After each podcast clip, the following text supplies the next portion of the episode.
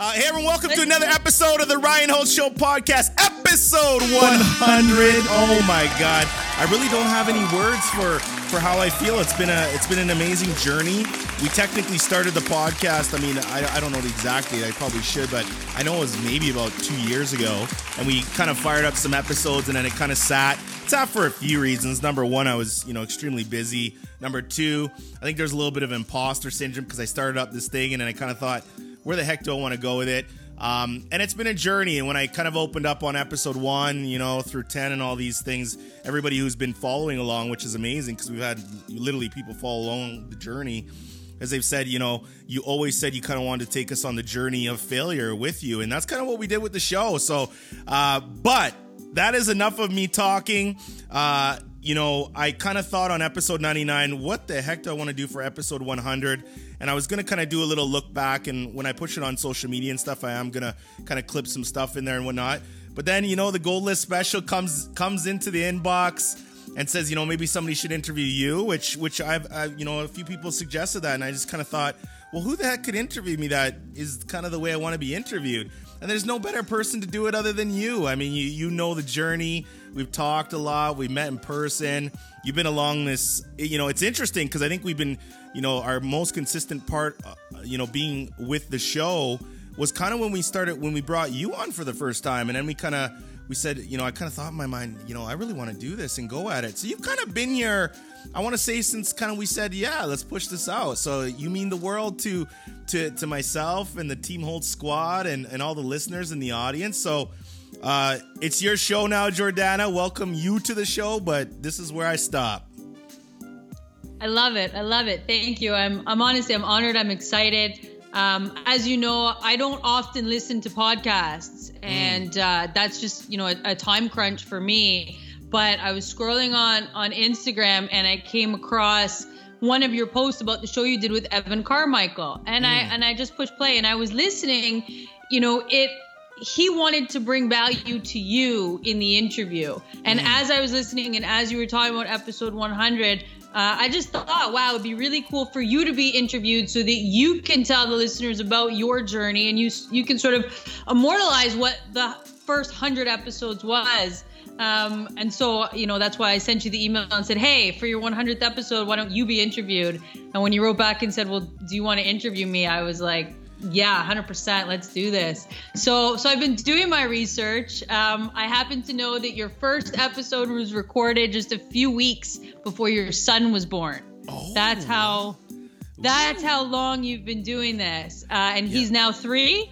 Yes three. Yeah, yeah. wow. So that's wow. how long you have been at this show.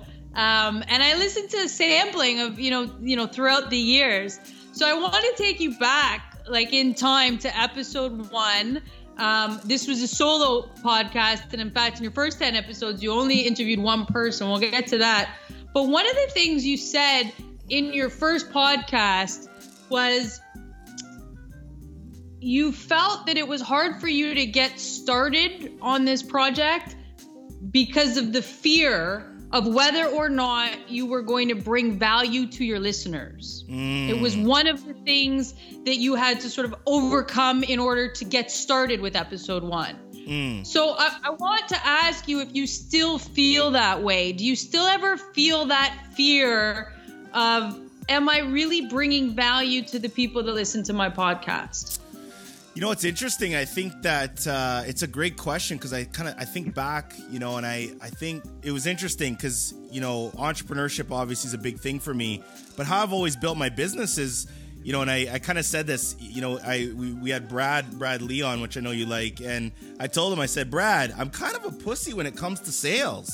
You know, I, I don't go, I don't, I don't go in cold. I don't, you know, I I I think I, you know, I, it's not that rejection's gonna crush me or anything. I just I always kind of feel like I don't want to annoy somebody, have a hard time asking for things. You know, I mean, I don't ask for favors. I don't. I just don't ask, and I I don't ever want that you know, for people who are listening to think that that's a good thing. Because I think that when you build value with somebody or something, I think it is okay to ask. I do. I think that there's a certain point of the relationship where you mutually want to, you know, provide value to one another.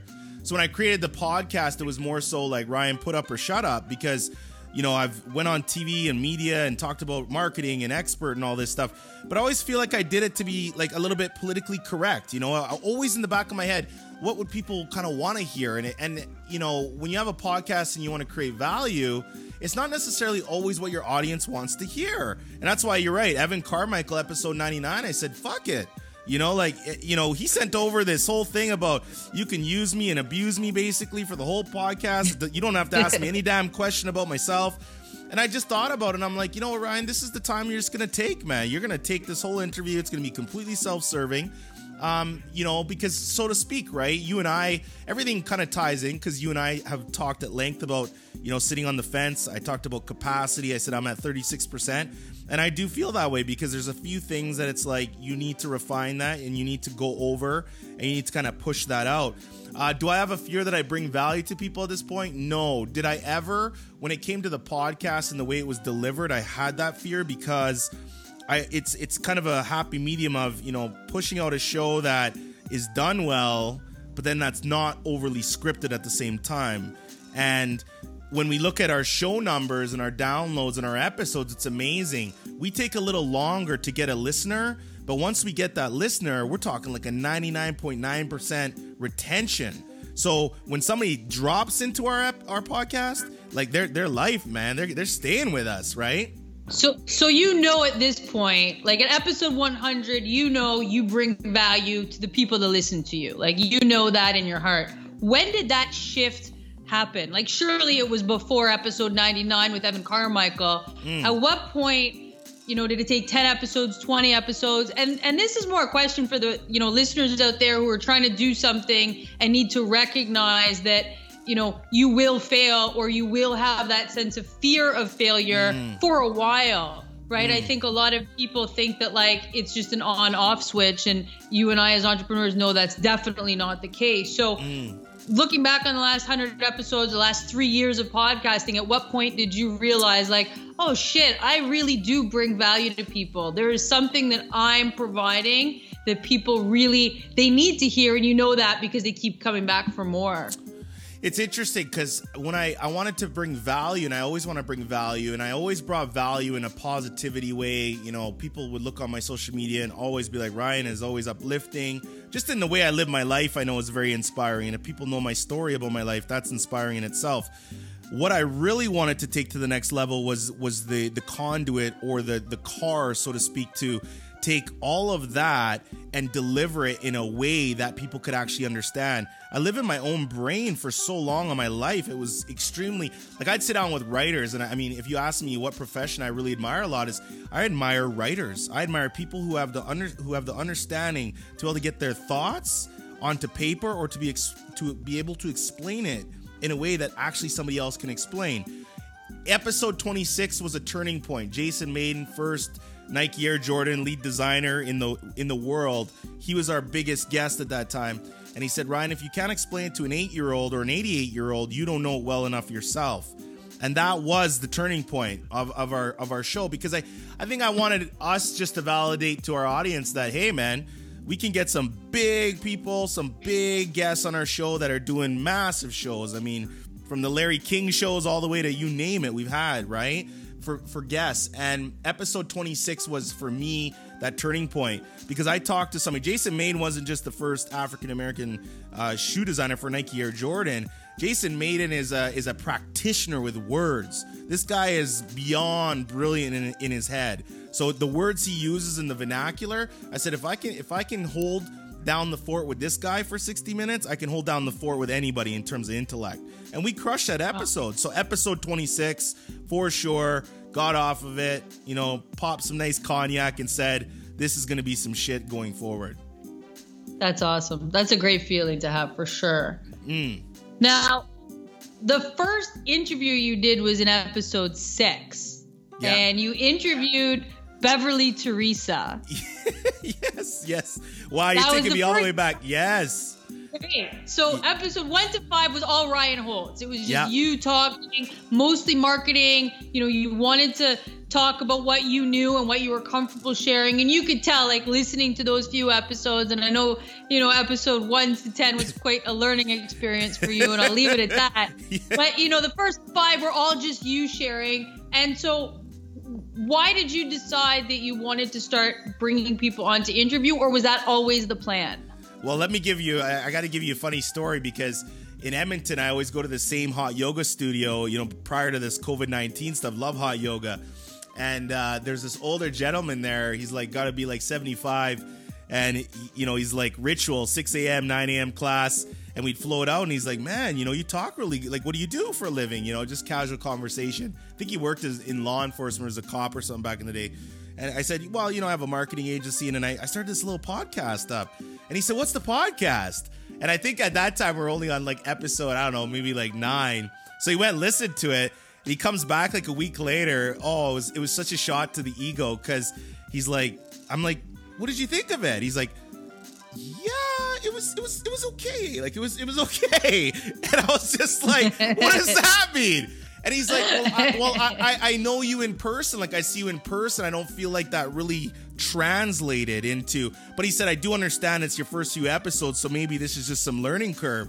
And it wasn't like, and I asked him for the feedback, and you know, you know this. Still to this day, you know, if you take any pride in what you do, if if you get feedback that is kind of like, damn, for, like it doesn't feel the best. It's it's done in goodwill and it's good spirit. We all need good like feedback to move ahead and and get better. But it, it did kind of crush a bit. So it's kind of going into your into your question of, I just figured that I didn't want to make everything about me. And when I started to bring people on to interview, even in my marketing and even when we execute campaigns for brands, the first thing I say to any brand is don't make this campaign about you. Use this to showcase all of of everybody else, right? I, I'll never forget. We did this campaign. It was called "Share Your Story." It was with Ford, and rather than talking about a stupid vehicle that nobody cares about, we talked about the fact that you know we basically launched a competition. We gave away a car, and we said, "Well, how cool would it be if we took like you know put a competition on Facebook saying." For everybody who's going through a tough time in life right now, nominate somebody, tell, share their story as to why they should win this car. I mean, we got a million stories out of this campaign, right? It- you know, it was voted on. It we made it about the people, and for me, bringing on guests is always about making about the people because I've had guests that have been on the show, and I've had, um, you know, uh, other people who have listened to the show, and they've said, "Man, Ryan, I never heard of that person before. Thank you so much for turning me on to that person." And now they're following their content, right? And I'm working, my show is used as a DJ.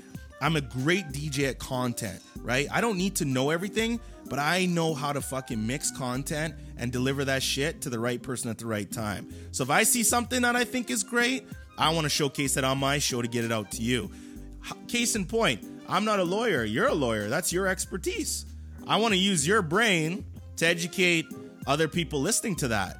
You win because you look more like an expert and authority. I win because I'm serving an audience with some really great, valuable information.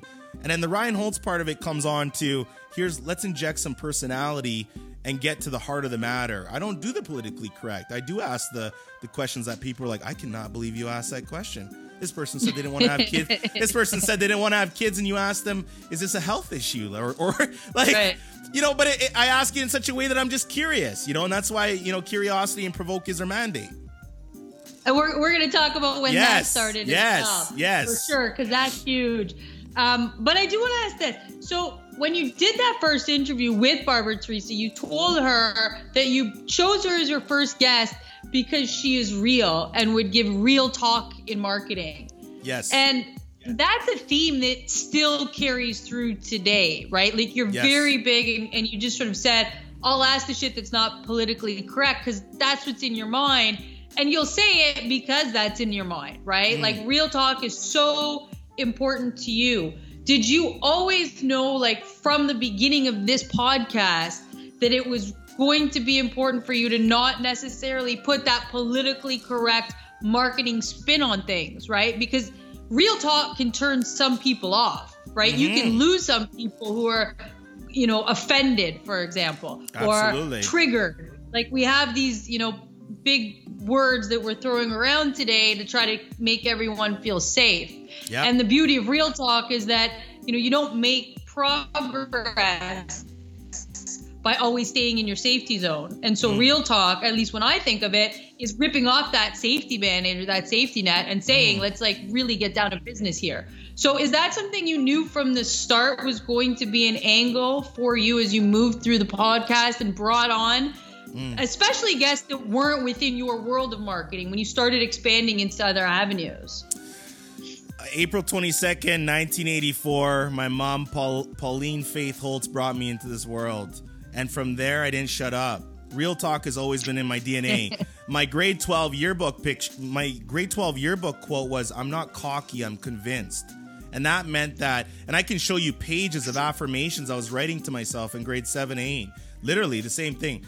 One page, like I show, I showed it to, to my wife a few months ago. She's like, wow, grade seven, it's dated, 1990 something. Says, you know, I'm going to make a huge impact on the world, you know, and really understanding kind of what my crusade was. I don't know how to be anything but real talk. And it's amazing when somebody compliments you and says, Wow, Ryan, that's great. I really love your stuff. It's just so refreshing. What? I'm just simply saying what I'm what I think and feel. And I wish more people would do that. This is never going away. Look where we're at, right? Black Lives Matter, George Floyd, all these things. People are dying, Holocaust, all these crazy, crazy events in the world. And people ask the question, have we grown? Yes, we've grown, but look what's going on right now. It kind of shows you how much more we need to grow, right? Now, if I sit down and have a, a, a conversation with Jordana Goldlist, and I'm not giving you what I want to actually say to you, I'm putting you in a bad position to even respond because how can you respond to somebody that's not even being real with you? The whole precipice of a relationship and life is is bar is literally pushed on communication, right? Like if people could talk and express themselves better, uh, murders would go down. Domestic violence would go down. Like it, the communication aspect of everything. And it starts with, for me, I feel, is in people's childhoods, right? The parents and and all of that, I feel, plays such a big role. And real talk is just not happening, in my opinion. Well, how do you reconcile the idea of the need for real talk in a world that's becoming increasingly fake and virtual? Right? We're at a point, and hopefully, hopefully, we clear, we we go back to in person, you know, realities. But life has shifted as a result of COVID 19 to being in these digital worlds where you're losing a lot of the human element, right? Yep. You're losing that eye contact, you're losing the exchange of energy. And, you know, it's becoming increasingly more common that we're doing this. I certainly hope we go back to more one on one personal FaceTime at some point when, you know, the powers that be determine it's safe. Um, but you know, even when you think about like Instagram, right? You can have people that have like hundreds of thousands of followers, but no real friends because no. they're fucking assholes right? Yep. Like that's yep. that's the reality of the superficial fake world we live in. So how do you reconcile those two realities and actually separate what's real from what's superficial that that you're faced with? Do you ask that question in the sense of the the content I'm putting out, or like the way I live my life, or the way I balance them? Like, explain that better for me. Like, what context are you giving me that question in?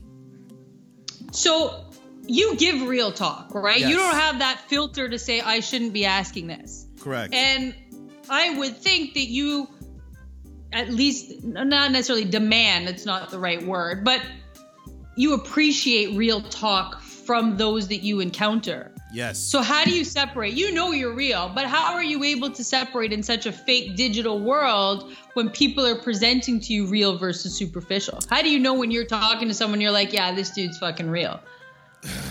yeah, I mean it it it happens so uh rare. You know, it really does. I mean, I I can tell by somebody like I always tell people I'm like I don't know what pictures you're posting online, but just remember, you're gonna have to meet that person for lunch sometimes. So if you're making yourself look like 70 pounds lighter, like they're gonna see the behemoth that walks into the restaurant. Like, come on. At some at some point, at some point, you're gonna have to get off the digital and go to the the offline. Let, let's be clear here, right? Um, but I I I I really understand how people are. Like for instance, right when somebody engages with me, I, like somebody used to follow like people used like on Twitter.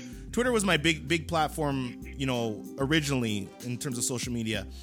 And somebody would follow me and I'd always follow back. It's just the thing I would always do. And then I started like as I started, you know, really using social media a lot more and then obviously being a marketer, I mean, you need to know social media. It's it's the precipice of everything. But I really figured out, wow, why am I opening up my social media and I'm not liking what I'm seeing? Like there's all these things coming down my timeline. It started getting messy. I'm seeing all kinds of crap that I'm like, I don't want to see that. Like I don't need to see some girl hanging her, you know, boobs out all the time or some guy that's like, yo, dude, you know, I'm just I'm just flexing in the gym and I know I'm like, dude, the only thing you got is a muscle. But even even if you step into the ring, you're gonna get your ass kicked because you got no damn heart, brother. You got no heart. And I and I and I have to keep things real that way. So I do little tests, you know, when somebody messages me, I look at how they message me.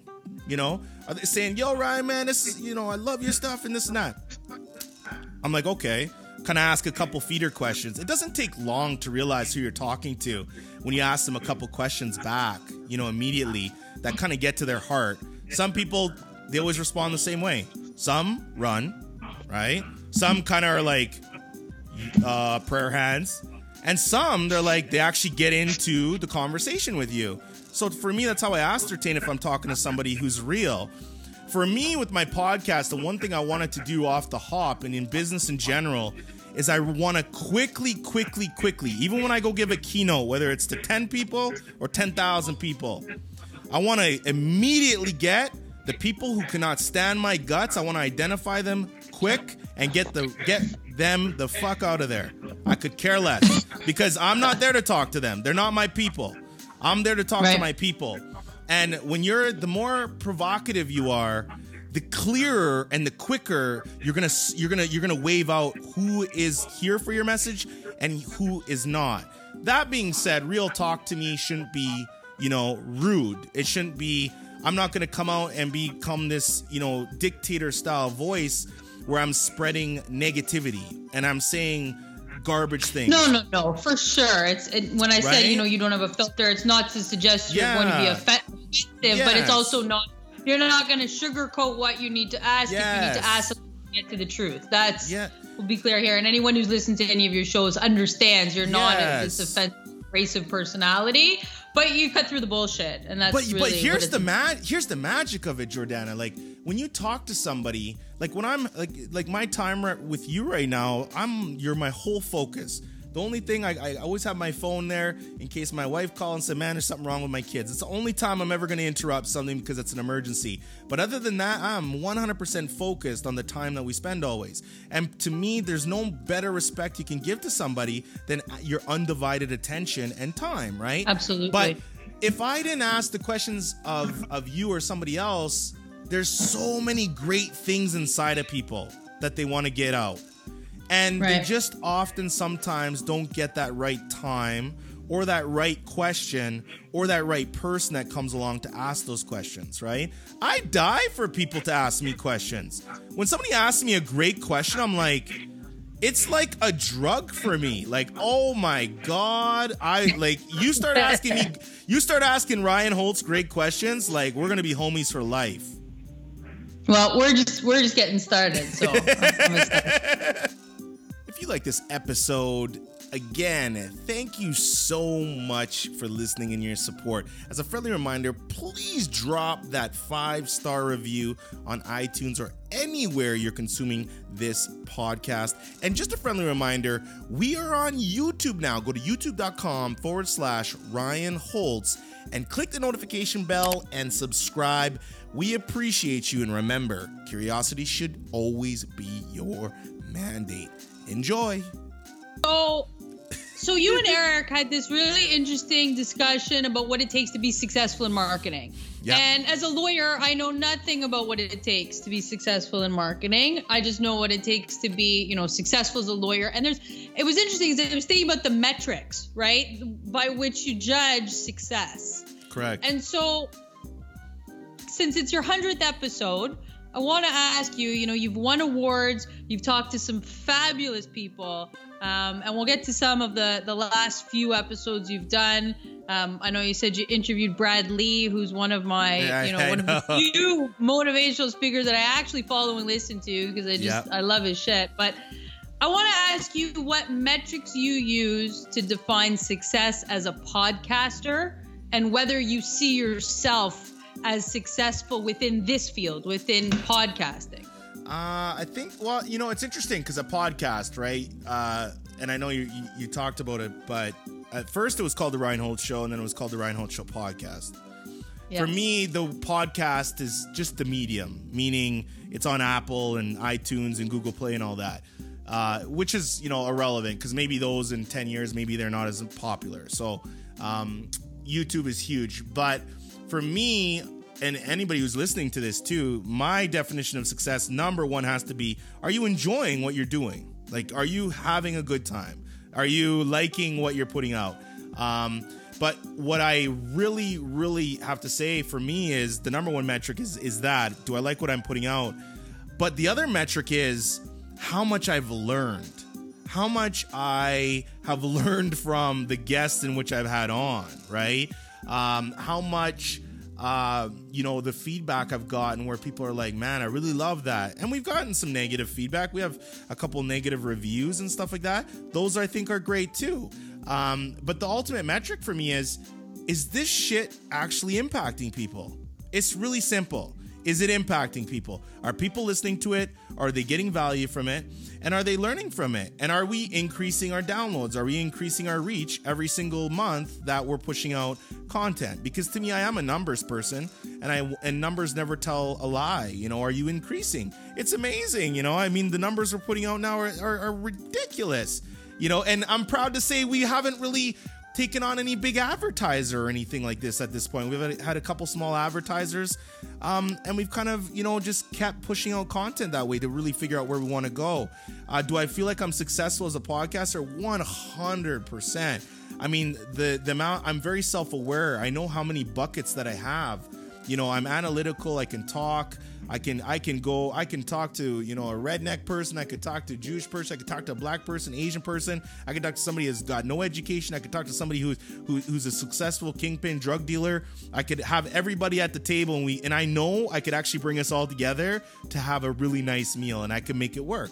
And not a lot of people can do that. So do I feel successful as a podcaster? One hundred percent. Because podcasting for me, it gave me an excuse to bring, okay, you're a great public speaker. You're very analytical with the numbers. You are consistently curious. Ryan, take something and build something constructive with all of that. So, okay, you brought up curious. I was gonna ask you this question a little bit later on, but you know what? It's here No, now. There you go. The first, the first ten episodes, the first you know twenty episodes, curiosity was not your mandate. No. You don't. No. You didn't talk about curiosity. You didn't even have a mandate that you were telling your your listeners about. You sort of listed all the different areas of marketing that you were interested in, and uh, and you just said it's about me and it's gonna help you. You know that, Yeah, straight up. doing for the you, Yeah. right? Yep. Yep. And you did. You accomplished that. But somewhere along the line, you really focused, right? And a, a lot of people doing a lot of different industries, right? I started practicing criminal defense law, and it was like you're charged with a crime. Basically, I'll represent you anywhere in Ontario. I don't care.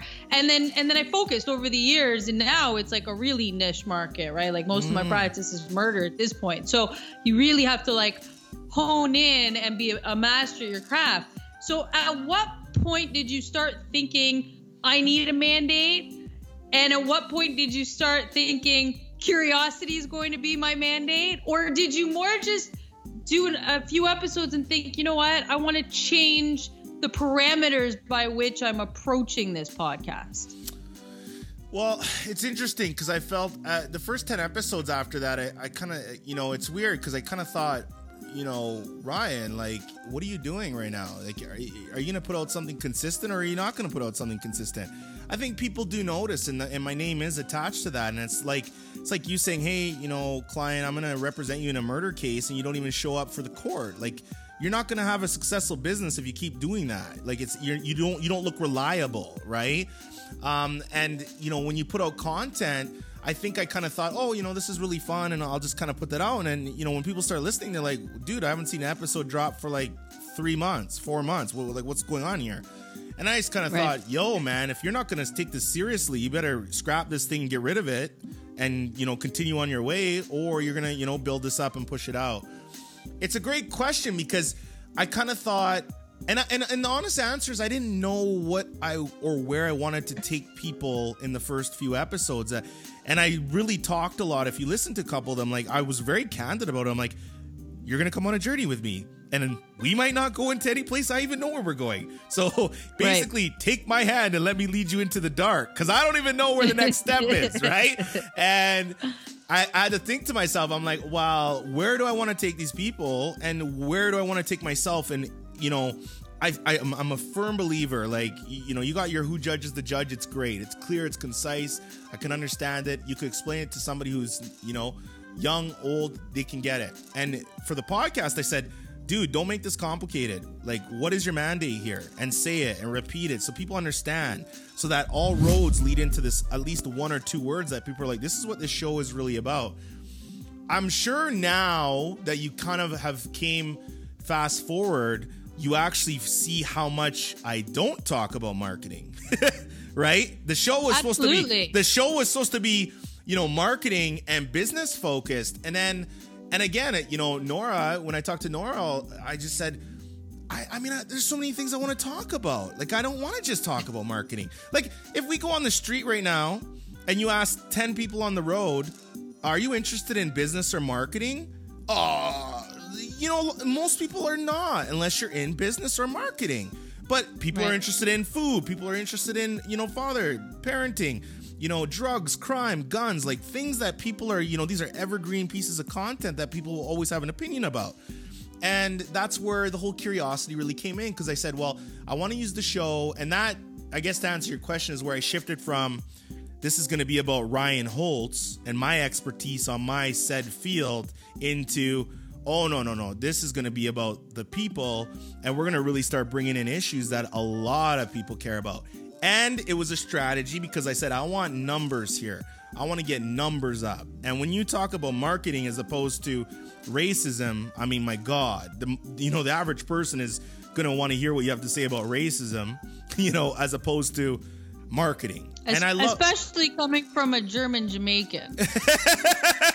right? When you, right? You want to talk about racism, let's talk about where Pers- two worlds collide. Yes. For sure. Yes. And you know the perspective too, right? Again, you know, when you're building a business and you're, you know, you come from the background that I do, you know, everything for me was always based on strategy, like in business. Well, what kind of business would work? When I started my, you know, first business at 24, it was, you know, okay, well, where is the oil and gas sector going? Wait a sec, you want me to do your daughter's wedding for video because we did your health and safety video for your oil company. wait a sec. Then all of a sudden you go in there and you're like, holy crap, in my local market, thousands of people are getting married a year. They're willing to drop three to five grand on a video. If you crank out 100 videos a year at five grand a pop, I mean, you're, ma- you're making uh, some good money, right? Um, Absolutely. So, so everything was always based on strategy. And to be honest, Jordana, I didn't really ask myself, well, Ryan, who, like, what the fuck do you like? What's your passion? Everything was based on how do I make money? How do I get to the next level? And, you know, push on in life. And then, you know, I built this great business up and all that, sold at 27, worked at a dealership as an internet marketing director for a year, tons of press, first dealership to be featured alongside Barack Obama, did that shit in eight months, then said, time to go, I'm the man, I'm gonna open up my own agency, talking to you now. And it was always just boom and boom and boom, never slowing down. Never slowing down. Getting on the plane 79 times in 2016, 79 times on a plane, man. Like, I mean, I'm seeing the same captains, flight attendants, you know, flying flying home from Jamaica on the same day that I'm flying back out to Toronto, being in the Toronto airport twice in 24 hour period. And I'm living out wow. in West, right? So that is the answer. It's it's just, you know, trying to figure out what the hell do I even like? Where do I want to go with this? And that's where and, curiosity came. And and have you always been a curious person. Like setting aside the mandate of the podcast, Ryan Holtz is a human. Were you always curious? Were you always that, you know, that kid, that teenager, that young adult wanting to know about things that didn't necessarily like pertain to how you were living life, right? Because Yes. curiosity has to be something that if you're curious about something, it's not just about something that's going to benefit for you. It's you know the general knowledge of the world around you. So mm. would you describe yourself as a person as being curious in nature, or was curiosity as a mandate? more of a, a way for your podcast to grow a larger audience and you know for you to sort of grow within the parameters of that Man, even when I was like three, four years old, I look at my son. I was wearing my nice little dress pants and white dress shirt because my mom put me in modeling. So I have a lot of Zellers catalog flyers of me modeling like Ninja Turtle sweatpants. True story. And I was always, I was always, I was always curious because we need those on the wall behind Yeah. you i want to see I want to sit on the wall behind you. I know. Uh, you know, it was it was one of those things where I was always curious, you know, and I think that uh, a lot of my curiosity always came from you know the humble beginning because I always I wonder like what is it like to live that kind of life? What is it like to like make sure that you have food on the table?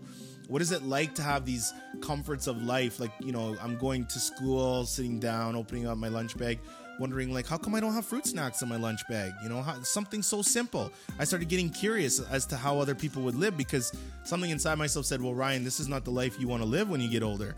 And my mom passed away. My mom did the best she could, and no, no beef with her at all. She's a fantastic woman. You know, I never had a dad. You know, and now I'm a dad, and I'm like, how could you leave your kids behind? Like, how could you do that? That's crazy to me. Like now that I'm actually a dad, I'm like, you have to. It takes a certain kind of dirt person to, to abandon your kids. Like it, it- but so this is where the curiosity always came, and I always figured out it was also also a protection method for me. It was also a defense mechanism. The more questions I asked, the, the more secure I felt in what I was about to enter into. Whether that was a relationship, whether that was a path in life. Teacher says, okay, two plus two is four. Why? Well, it is. Okay. Why? Yeah, I was the guy. Why? Well, why? Is it really four? Is it 44? Is it 45? Is it 46? Right? So it's like, you know, um, that's where the curiosity. so you were that kid in school I was, but I was a cool kid. You know, I, I mean, I, I always played football, and then I and then I played, and then I went into choral. I, I was in band, so because I know how to play the trumpet and the saxophone, right? So I literally go from football practice into band camp, and it's literally like the movie. oh my god that's where the chameleon in you comes from Yeah. for sure you know kick it with the jocks and still slide into the band yeah Dude, like playing a clarinet. That's how you're the chameleon. yeah. of all.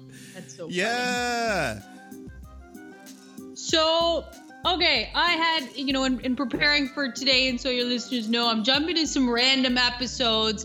Um, I asked you for your top five and Yeah. your worst 10. And so I, I'm going to filter through some of them. And, and one of your, your top five was episode 71 with Patrick Bet David. yes, yes, yes. Why was that one of your tops? What was it Pa- about that particular episode? Because Patrick Bet David is a whale. I mean, he's a 41 year old guy, Middle Eastern guy, Iranian. Um, you know, does not come from a, a family, a wealthy family at all. Uh, parents divorced, which is very interesting, especially in the Middle Eastern community, and really came like from zero and ma- and managed to build an agency, an insurance agency in the United States to like 10,000, 15,000 agents. The dude's only 42 years old now. He's running, I mean, a Fortune 500 company, like, and uh, literally was the guy that, you know, military, just this whole story. I mean, how do you go from literally zero into building something like that? um, at that age, and you know he's a world world renowned name in terms of business, in terms of insurance, in terms of sales and everything. He runs the second largest YouTube channel, Valuetainment, and he's he's a weird dude, and and I I get turned on to people quick when. I see them interacting with somebody or they're interviewing somebody else. The kind of questions he asks. He talks about, man, the guy talks about feet. He talks about why he doesn't want to do his hair in the morning because he finds it stressful. That's stressful why you love him. You know, yeah, because he's he's he's The talking about fetish, yeah, swear. like you're not like when you talk when you're sitting there looking at somebody, it's like dating, right? Like it, it you know whoever you want your partner to be, but if like somebody notices the obvious, like it's boring to me, dude. What? Like I have friends, yo Ryan, how do you get that girl? You know, man, don't talk to her about her butt or her boobs. Like I don't give a shit about like like I'm I'm I'm trying to make love to your mind. Like once the mind is there, oh, that's it. So I'm I, and I operate on a very high frequency. So you talk about energy transfer. Patrick Bet David was was a whale guest, and I know that for every thousand inquiries he gets, he doesn't do any interviews. I mean, the guy's only done a handful of interviews, and I met I literally sent him a video on Instagram uh, twice a week for six months, and I was just like, "Hey Pat, how's it going?" You know, tell your wife I say hi, Jen. Like it was just so uh, there was no pitching, there was no nothing. And then he and then the first video he sent back to me, he was at Caesars about to put on this big conference, Caesars Palace in Las Vegas, and he's like, "Dude, your energy is incredible." And then I waited because I didn't want to do the dude ask at that point because I'm like, "Oh no, well now you're just like some taker." L- Let it Yeah. go another couple months, and then by the time I said, "Yo, Pat, man, I really love to have you on my podcast," that was it. That was it. We did it, right? And he's interviewed And, and everybody. So up until that point, you know, in the podcast history, was that the hardest you had worked to get a particular guest on the show? Mm, like up yeah. until that point, because I found that like the first few, quite a few um, interviews you did were people, you know, sort of on your level, right? Like people that were local, people that were in your network, marketers. You had a real estate agent on at number 27, and I know you're big into the real estate community. You love real estate. Yep. So, you know, it was sort of people in your world. And Yep. and listening to the Patrick Bet David interview, this was someone who was like next level, but still a similar background. Like I feel like you really connect to those of us that come from like humble beginnings to say the least, right? Like I'm no stranger about it now. I'll be, you know, I'm fucking street kid over here trying to like Yes. cut my teeth in a in an elitist world. And uh, and I feel like you connect really well with people who have also struggled and then you know you sort of aspire to ta always go to the next level that Of course. you know that's sort of a part of your personal mandate is, is leveling up and so was that what you know the patrick bet david interview was for you was like taking the podcast and taking your own abilities to the next level Yeah, because I mean, it's you know, and we talk about it, right? Every time you increase your position in life by twenty percent, you're in the bottom eighty. Every time you step into a new arena, when you go from the minors to the NBA, and you think you're Mr. Fancy Pants and you can shoot the shot, everybody can shoot the same fucking shot, and they can do it with their eyes closed. So you're in the bottom eighty. So you got to work. You got to work. You got to you got to earn your earn your respect, right? And and for me, the podcast was yo, I- don't even need to say Ryan Holtz. Who's this dude interviewing Patrick Bet David? And he's got a global audience. Who's this dude from Canada who's interviewing this guy? Automatically, people they're like, wow, you're. It's like being associated with somebody just because you're associated. Who the hell is the person sitting beside Drake, you know, smoking shisha? You know, I don't know who that Right. guy is. Habibi, you know, Habibi, the BB's, the BB Lounge, right? You know what I'm saying? So it's like, you know, it's for me, it was a test to myself. And then it was also just a little bit of credibility to what we're doing here and where we're going. But I do get uncomfortable talking a lot about myself in the sense because I don't want it to be this guy's just so full of himself. Like, you know, I don't want to come across that way. So I'm like, well, put somebody else out there who's on a different level than I am, and then give me some credibility because I'll show you that me and him can sit in the ring together too. You know what I'm saying? And Patrick Bet David was was that. He probably is in terms of stature for sure. He's got to be our, you know, one of our number one in terms of global reach guests, right? And as soon as you get Patrick Bet David, well, you can go to other people. Hey, Pat was on Ryan's show. So maybe I'll be on, you know, Ryan's show, right? You and I, you came on the precipice of of of your life, you know, making changes and and going to next levels as well. So when you kind of hopped into this whole circle of the Ryan Holtz Show podcast, you know, you came into the gauntlet, man. But you like it, you dig that, and you you know, you know, you're like, man, like you cannot you cannot get away from that. It's important. I do, and you know what? And I, and I've said this to you before, and I'll say it again on the podcast. You know, for me, the most important, or the, or the thing that really keeps me coming back and messaging, is that realness with you. You know, it's not about your podcasts aren't about trying to make yourself look good or even trying to make me look good. It's like let's just have a real conversation here. You know, often before we're starting a podcast, it's like, okay, what kind of information do we want to get to the listeners that would be helpful to them? Yes. And so we have a great exchange just, you know, naturally. Um, but it becomes really how can we help get that information to other people and bring value to them by listening? And that's, you know, when we chatted for a second before we went on air for this interview, I said, I'm doing this interview to showcase your journey, but I'm also going to take you through the highs and lows so that your listeners understand and appreciate there are lows, there are stepping stones. You didn't mm. just, you know, jump up to being able to interview the, you know, Bet Davids of the world, the Brad Leas of the world, you know, Evan Carmichael, Tim Storey, who obviously is just like a powerhouse of a human. yeah, you know, yeah. He really is. I listened he to that interview a few times and getting ready for today because of how often and how much he factored into your Evan Carmichael interview. I yes. was like, and you know, I don't really listen to yeah. podcasts for people, but I was like, all right, who is this dude that both you and Evan Carmichael have such respect for? Mm. Uh, and that for me made me want to see, you know, more about him.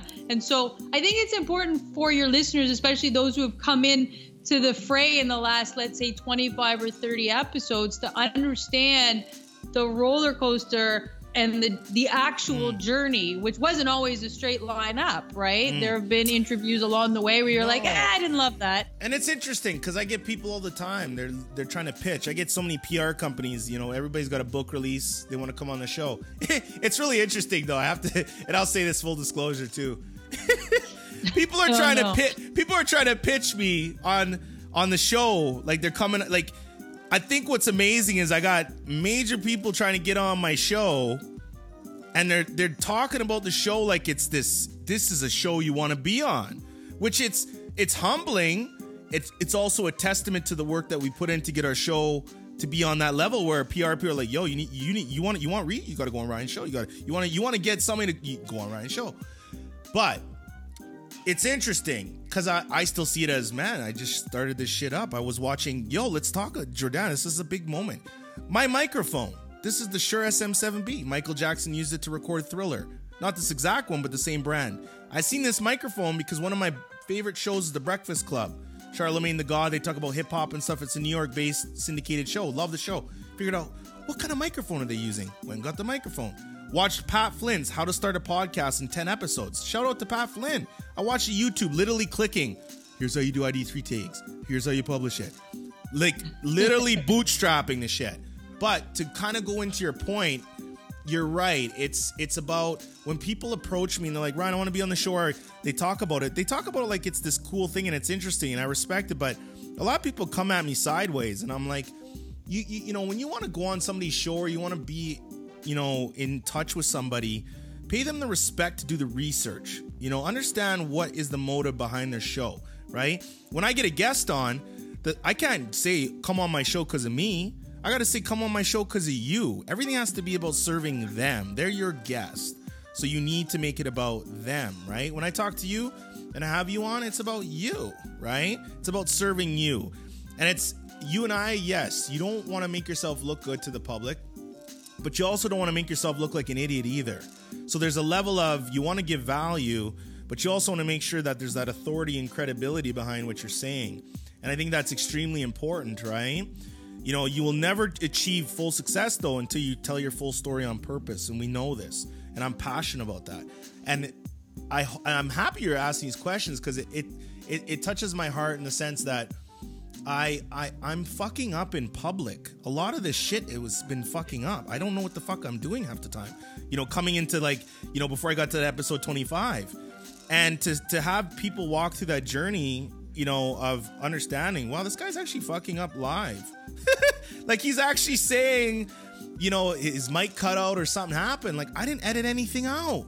I don't and I and I, and I never will because it's my walking testament of like This shit starts at one, and one does not look as good as a hundred. And it's like you, you know, you know the famous saying: "Don't compare your chapter one to somebody else's chapter hundred." Like, don't do that, right? You're a great well, lawyer. And I think the I, I think the important part of the journey isn't just that you went from like one to a hundred and look how good you are. It's like look at the slow progression. And I think Yeah. people people don't get that. You know, I, Yeah. I'm I'm sure you get it all the time. I'm constantly getting these messages and these notes about how lucky I am. Oh, it must be nice. Yeah. Fucking hate that. Don't Yeah. tell me it must be nice. I've spent 12 years building from the time I got out of law school to have what I have and the practice that I have, and I'm not done building, right? Like Yeah. I'm just sort of starting, and this career will be a launch into the next, into another. Like I have, you know, projects that I want to do. It's going to take me another 100 years to, to accomplish. Mm. And so I think it's important for your listeners as well to understand, you know, the progress that you've been making. And I think to mark the 100th episode, and we'll get to towards the end, I want to talk about what the next 100 look like because Sure. I know this project is, you know, is so important to you. But I want to take you to episode 74. Sure. Okay. Sure. This wasn't on either of your lists. Sure. But I did my own research. I didn't stick to just what you told me to Sure. look at. I to, to go beyond that. So in October of 2019, Yep. you put out a solo podcast. And at this point, like once you got into the 70s, you were where you're at now, which you put at about 98% guests. But every so often, you still pepper us with like Ryan Holtz, you know, raw, Yes, I'll call yes, it, because it's yes. just you talking about what matters to you. You pick a topic that's meaningful to you, and you tell us what you need to say, which I love. But episode 74 in October 2019, you did a solo podcast called Buy This One Thing That Will Change Your Life. Yes. You yes. remember that podcast? I do. I do. And you told people buy a watch and change the face to say the time is now. Mm. And then talking about that, you know, I'm a watch collector. So I had a bit of I know. heart palpitation thinking about, oh my God, am I going to take my Rolex, my Franck Muller? What am I doing? Yeah. Changing the face completely. Um, but, you know, you went on to say that you're a marketer. And, you know, the title was about taking advantage of the day. It was sort of a carpe diem, seize the day kind of moment. And you wanted people to really appreciate that. What was happening in your life that Hmm. inspired that episode? Ah, And that's you know, why I want to think back to October 2019, Yeah, you know, personal life, professional life. What is it that was going on with Ryan Holtz that made you want to do this podcast, explaining to people the importance of seizing the day? just because I I feel like again, you know, I you open up your phone or you talk to people, and the amount of um, disrespect that people have for time is is appalling. Um, you know, it's a one in like I don't know seven trillion chance of being born. So when somebody says, "Oh my God, I wish I wasn't born," I'm like, what a slap in the face of whatever you pray to in life in general. But more to yourself, and it's I believe everybody should always forgive themselves. Forgive themselves for the past discretions. Forgive themselves for the life they led once. Forgive themselves and move on. And you know, keep the promise to yourself. So many people, everything starts with you. I realized really early on in life I was not running this race against anybody else. I've always been running the race against myself, right? And the horses with the blinders and the sprinter. I became a better sprinter in, in, in college when I learned to not look left or right and just look straight and, and, and maintain that focus. And time, you know, I get a lot of messages. I get a lot of messages on social media, a lot of emails and there are a lot of ego-based messages. People are telling me how great I am and awesome and inspiring, and I and I am thankful and grateful for each one of them. But I, to me, I just see it on a bigger level. I see, I see, I see humanity. and I see that from day one. You know, the school system is a big beef for me because I feel like I was misled. You know, I didn't get taught how to how credit works. I didn't get taught finances. I didn't get taught the shit that I actually use on a daily basis. I put out a post the other day. I said, you know, how many people are actually successful because they know how to do quadratic equations? Like, what the fuck? I don't use quadratic. I use Shakespeare Right. sometimes, once in a blue moon, right? Thou shalt not fucking do whatever, right? But at the Has same, geometry ever helped you? ever? You know? Have you ever been like, No. oh, thank God I Yeah. know geometry. Yeah. You even remember? I remember geometry. No. So I think the conun- the conundrum. Just understand this, right? When I put out this show, I have always been in kind of a, a, a tough love with the show because the show takes a lot of time. And I'm like, well, Ryan, are you gonna own a marketing company and put out a, a show? And this podcast is not gonna be is not a podcast. This is a show, you know. And I mean, I, I know this is a show. We've you know, and we've already had like networks, you know, knock on the door and be like, hey, you know, Ryan, could you come do your show under our umbrella? And I, I believe in 100% ownership, baby. I own all my shit. My catalog is my shit. You ever want access to it? We'll, we'll work out a licensing deal. But you better know at the end of that licensing deal, I'm going to retain ownership of my shit. Period. Right? Which comes into Yeah, systemic have which to. comes which comes into systemic racism and why the heart of systemic racism has has a, a commerce element to it, a money, a monetary element to it. We won't talk about that today, but that's a big part of it.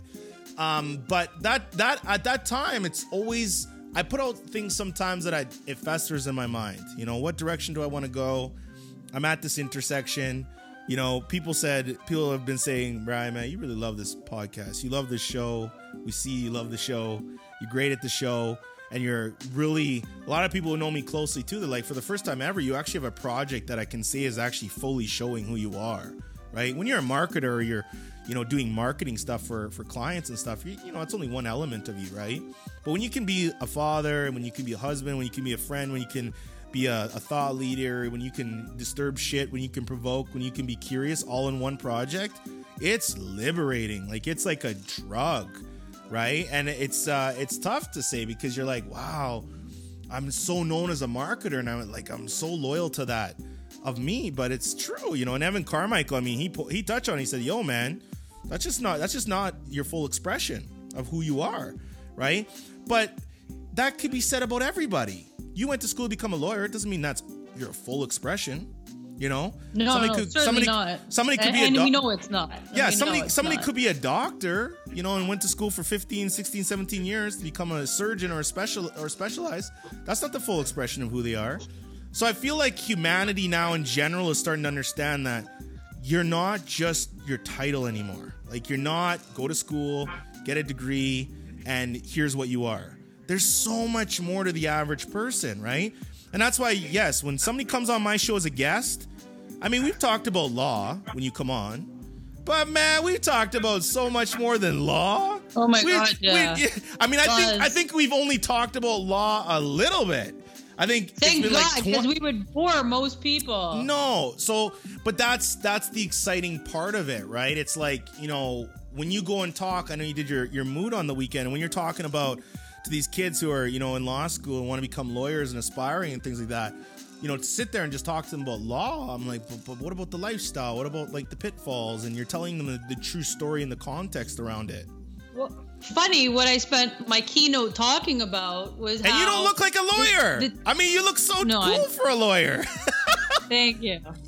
Um, no, I mean what I spent most of my time talking about is, is basically what you just said about titles. You know, the Yeah. titles that we ascribe to people, put them in a box, and we ascribe certain characteristics. And you know, I think one of the greatest pitfalls of the criminal justice system, and the reason why recidivism is so prevalent, is that we label people a criminal and we hmm. give them a criminal record, and we treat that as a character reference, right? Absolutely. The criminal is a bad person and evil and can't be trusted and therefore you know should never be allowed into the workforce well if you take someone out of the workforce and it's similar to what you're saying about you know the commerce element of racism which factors heavily into the criminal justice system right when you take away 100%. someone's ability to have legal meaningful gainful employment what do you expect them to do to feed themselves right? They have no mm. choice but to return to a criminal lifestyle. So and i try to teach that now more so than teach about you know the law or lawyer life because quite frankly they'll figure that shit out in law school and beyond.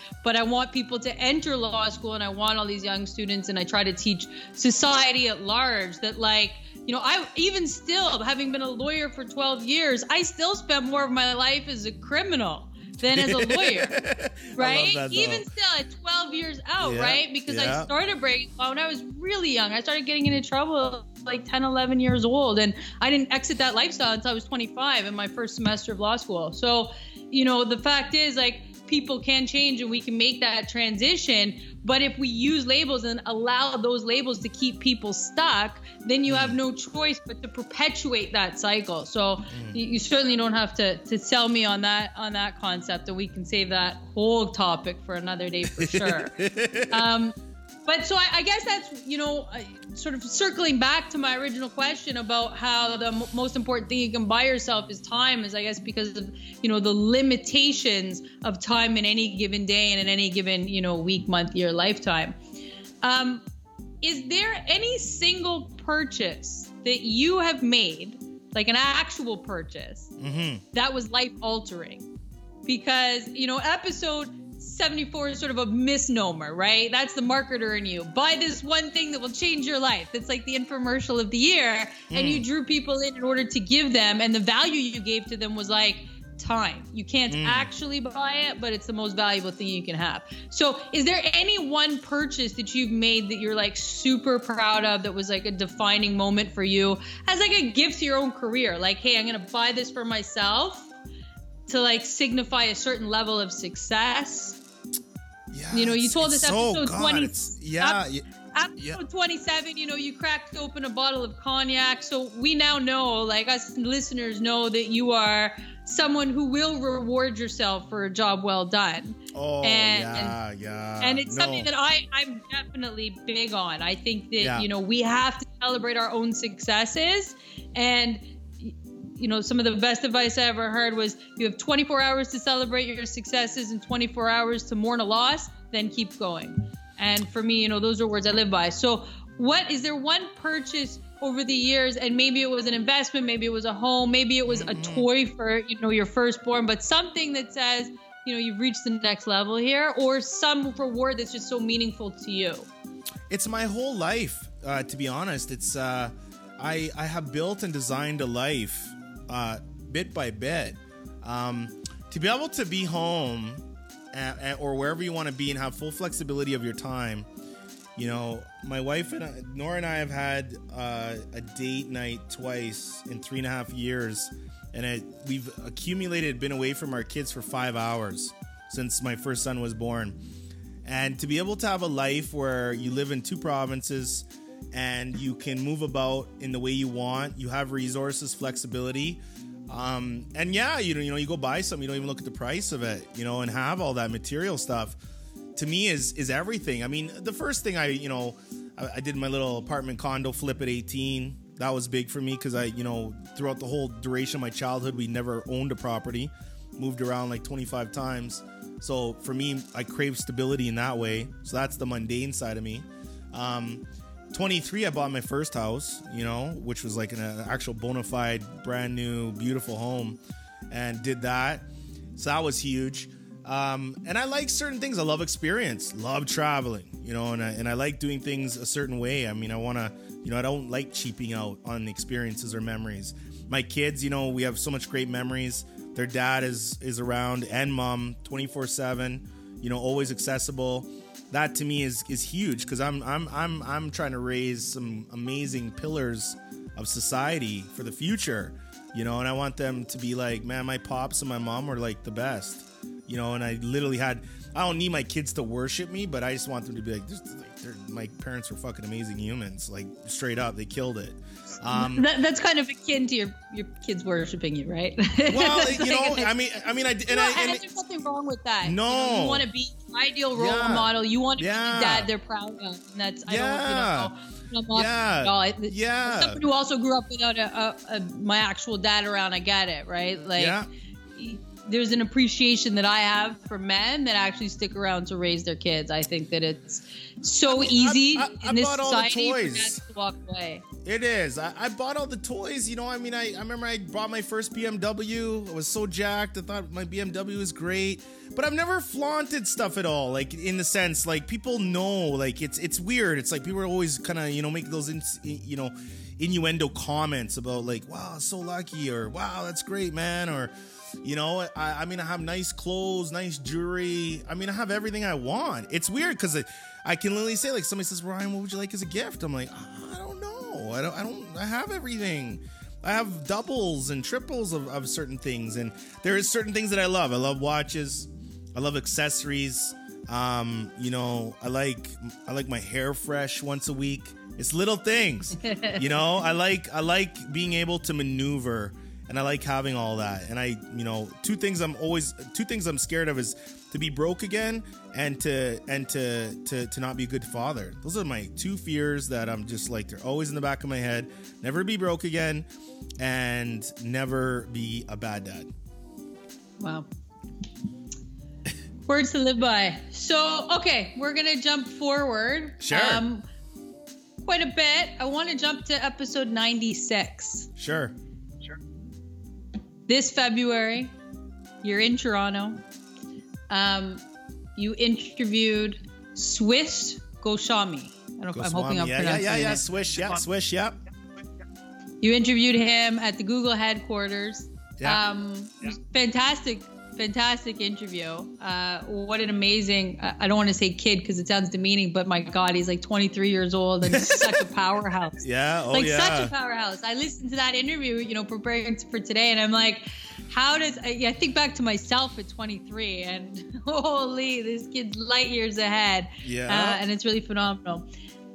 One of the things that he said, which really resonate with me, and I say it a lot to young lawyers, you know, I, I tell young lawyers, don't ever let your ego get in the way of a good defense. Mm. Don't be afraid to lose, right? Mm. If you have to get creative for a client, if you have to, you know, ask the difficult questions, challenge the officer's behavior, conduct, recollection of events, whatever the case may be, even if you lose, so what? If that's the defense that you need to pursue for your client, this isn't about you or your ego.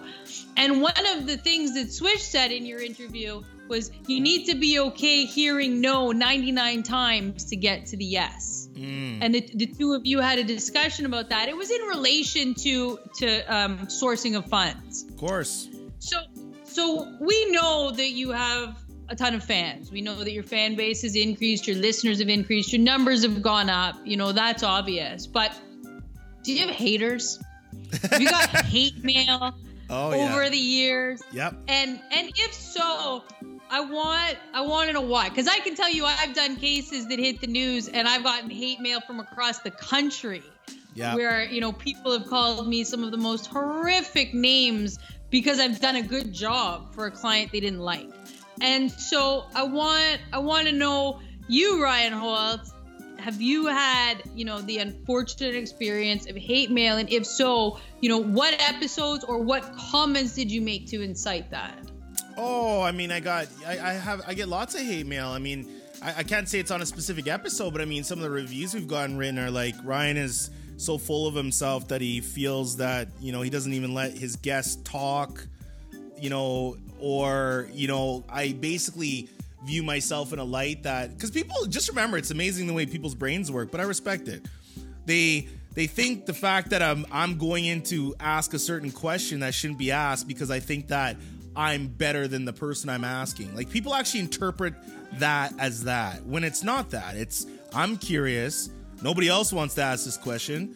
Uh, you're giving me your time right now. I'm gonna ask the fucking question. I want to ask these questions. Right. um and everything there, you know, people are like, well, Ryan Holtz Show podcast and Ryan Holtz marketing, and this guy's got his name on everything that he does, you know, Team Holtz and all these things, and it's like, that's that's I've been having hate my whole life, man. I mean, I've been I've been having people sabotage. I had I've had so many people try to sabotage me. I've had people write fake reviews of on the marketing side. I've had people try to kibosh deals that I was gonna get. I've extreme I've I've experienced racism in the in the in the business world. I I, I can't say somebody came up and said, you know, you're the you dropping an N bomb or anything like that, but they are doing it in their sly on paper ways, right? If you want to fuck somebody, you fuck somebody black and white. You know this. You play around with words all day long for a fucking living. Words and actions is what you day trade on on a daily basis. So people always want to try to fuck with you. They want to fuck with your shit. And they know that if they can fuck with your commerce or your business, that's going to be a direct hit on you, right? But what they don't understand is a winner is always going to try to find a way to fucking win, right? You, you, throw your fucking shit at me. I'll take it. I can take it because it, to me it's all of mine. Give me all the bullshit. Hate, I don't like hate. I, I, I, and for people who are listening to me too, that do do hate on me, I guess I could say is, I do hear you. I'm not gonna say like you don't matter. You matter. I'm a I'm a perfectionist. I want to get better. I, I'm gonna actually listen to that one no more than I'm gonna listen to the 99 yeses because I'm like, well, where can I improve on? This is what winners do. You can ask a million people out there. They're like, why did that one dislike really bother me? And I got like a 500,000 likes on it because you're always trying to get better. It's the way we're programmed. Winners always try to find a way to win. It's unfortunate, but it's needed. Nobody in the world who's done anything crazy or great did not get some hate. You ha- you're gonna always be revered before you're fucking worshipped. Like, look at all the leaders. Can you imagine the guy that invented the airplane? He says, "Yo, I'm gonna invent something that you're gonna fly through the sky in." Dude, you're fucking nuts. Get out of here. Put him in the sane asylum. it comes with the territory, and I, it, and and and people listening and you too and me, I always remind myself, it's not like I don't want this to sound easy. And oh, haters are gonna hate, and just get on to the next one. It hurts sometimes. It does. It affects me. I'm an emotional person sometimes. So when somebody says something, I want them to know it affects me. But then I need that per- same person to know that I've heard their voice. I- I'm still them. They're still a part of the Team Holtz family. But when I'm on that treadmill and I'm going forward, know that I have a picture of your face and I'm gonna run right through your fucking soul. Cause I'm coming. Period. That's it. That's how I feel about haters. All right, so that's that's in general. I'll give you an example. Like I think Sure. back on my career, and I can think of two specific cases that generated more hate mail and more emails and more negative responses to me than anyone else. And I didn't respond to any of them because, quite frankly, that you know it is what it is, and I'm, I've got a job to do, and I did a good job for this particular client.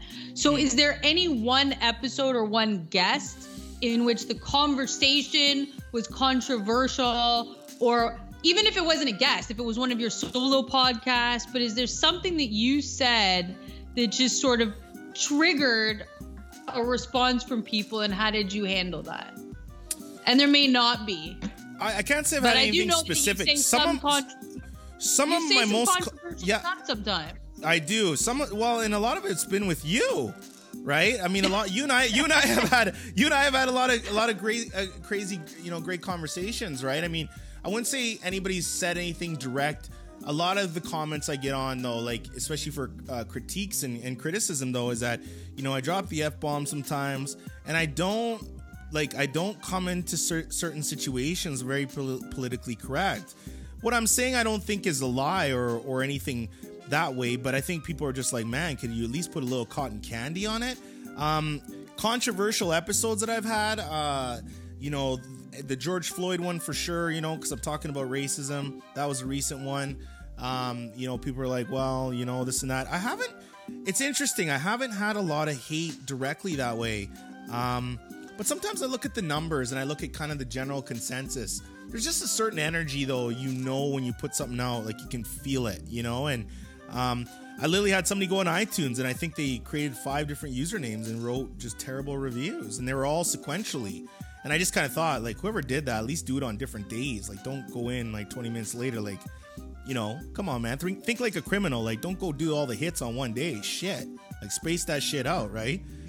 You know? So, you know, you gotta in this- figure that that person's got a lot of extra time on their hands. Wow. If you there and, and take that much time and effort, I almost take that as a compliment. The- Like you have so little time in life that you want to dedicate that much to telling me how much of an asshole I am. I don't know. I kind of think like, wow, I took up that much I of your day. I haven't had a lot of mentors, Jordana. I mean, I haven't had a lot of people. Like, I've had coaches. I've had very specific people who have, you know, offered me really great insight. I had an old boss. Her name is Val. I mean, I still keep in contact with her. She's a fantastic woman. She said, you know, Ryan, you could be in this position, but you know, you are are far more. Um, and you know, I always go back to my mom because I mean, just those those 13 years of foundation that she gave me that I still like. I can hear that voice in my head. Um, my wife, you know, my best friend, Team Holtz. You know, it's that's you know always consistently. You know, Ryan, what's your issue today? You know, well, I have this thought. Imagine living with me, right? Like, so you know, I was just thinking of this, right? You know, and I'm like, and I don't think I'm an easy person. Like I'm, I'm, I'm, I'm intense, you know, but I'm intense in a loving way. But I'm intense. Like I'm, you never, you're never gonna walk by the living room and I'm just like sitting on the couch, like just laid back, like hardcore, like not you know, visible with life. Like if I'm watching a program, I'm like, oh my God, you gotta come look at this. Look at the transition that happened. Like, why did that person say that? Why was that character that way? It's like just watch the fucking movie, right? Like I have to be involved in whatever. Like you're like, why are you asking I'm, shit I'm like laughing, this? but none of that surprises me. None of that. Like and I've only known you for a year. You know, we've hung out a few times face to face, but none of that surprises me in the slightest. like I have a lot of respect like for people and life. And even though I'm somewhat of an introvert, that's a great extrovert when needed. I, I love my own time. I love, I never, you know, I, I always feel like a general never travels with their army. I, I'm always, you know, solo, but I always say behind that person, there's a whole fucking army ready to rock. Just, you know, be careful, you know, tread lightly. But I always am, you know, I'm very smooth in my movements. I'm very, very, I'm very intentional in my movements. I don't do anything I don't want to do, you know, and that's why I do try to keep myself in check because sometimes, you know, I'm a passionate person. I don't want to make any bad decisions that, you know, are were were, were, were formed from emotion, right? And that's that. Do I get hate though? That's yes. fair. Lots. You talked about the George Floyd episode, which was episode 98. And um, rather than us delving into what would probably be a multi day conversation Sure, over sure. racism and you know the underpinnings of commerce which i would get into on the you know industrial prison complex like that's a Oh, whole other yeah. issue that we're gonna park Yeah. for maybe an episode in the future Sure. but today's episode 100 about the ryan holtz journey Yes. and so, thinking back on your journey with this podcast, and in light of, you know, some of the things you said, and even just like your own personal need to comment in a solo podcast about, you know, the, the current movement against um, syst- systemic racism, do you feel you have a personal responsibility to help the black community specifically? And is that something that's factored in to what you do and what you've created? Or have you more taken the holistic approach of just trying to provide value and content to the community at large without, you know, even a consideration of race? Like, is that something that's played out in your, you know, career and throughout this podcast? I know you got an award by By Blacks, uh, the Fabulous Podcasters Award yeah. but throughout the years is that something that you know you've done and and you've worked within the community You know, it's because I'm half black, half white. It's it's such a conundrum because it's you know for the better part of my childhood, I was raised by uh, white white people. My mom was white. We didn't have any like you know, and I I mean it's I didn't even know that side of me. The first time I ever went to Jamaica, I think was at age. I, I am trying to. I mean, I want to say in between. uh, I, I think 20, maybe like 19, 20. Like the moment I could had enough money where I'm like, yo, and because there was this insatiable desire to go see where I was actually from. Half of it, because I couldn't figure out why everybody's like, well, you're black. because I, I'm like, well, I'm half German too, though. They're like, you're black though, you right? Like I get it, and I'm like, well, yeah, and I always, you know, knew that, but I'm like, but I, I like, I can't disown one because I'm the other. And there's this, you know, if you talk to a lot of mixed or biracial or however, you know, mulatto, whatever the pe- people want to call it, I say it's just straight up half black, half white. If you talk to other people like that, they- they'll tell you the same thing. Like, man, Jordan, I feel kind of like you're in that middle ground because you're like, man, I got, I got white people that have supported me really well, and I love them, and I, that's a part of my blood. And I got on the black side. The fact that I show up and I'm there, I'm black. Like I have friends, right? We always laugh, even in the club days, right? You always see people driving by. I feel like because I'm black and if I'm walking on the street, they turn up their bass or something. It's like they they, they got they got they got Jay Z Hard Knocks Life going, and they want me to turn around. Like I I never give anybody the satisfaction of rubbernecking back. Like even if you got a sweet ride, I'm like, yo man, like your ride, cool. How do I get one? Like, you know what I'm saying? Like, no problem. But I'm not gonna be like, oh my god, like, can I sit in it? Can I take pictures with? Like, I don't. I've never been that way. I'm cool. You know, I'm cool. I'm happy for you. But I, I'm not. I'm not here to stroke your ego. I got. I got to get on mine. You know.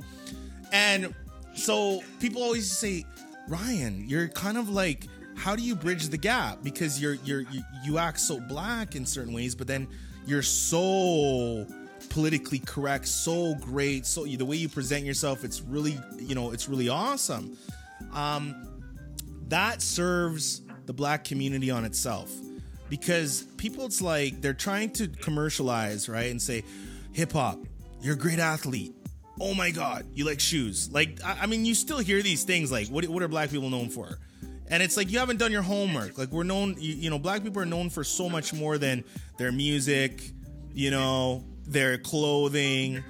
And the culture is huge and you have a lot of people making a lot of money on the culture except for black people right look at the nike board of execs i mean there it the, the thing looks like we're gonna go to ukrainian household for dinner they all white brown hair all these things no problem I owe us. I owe.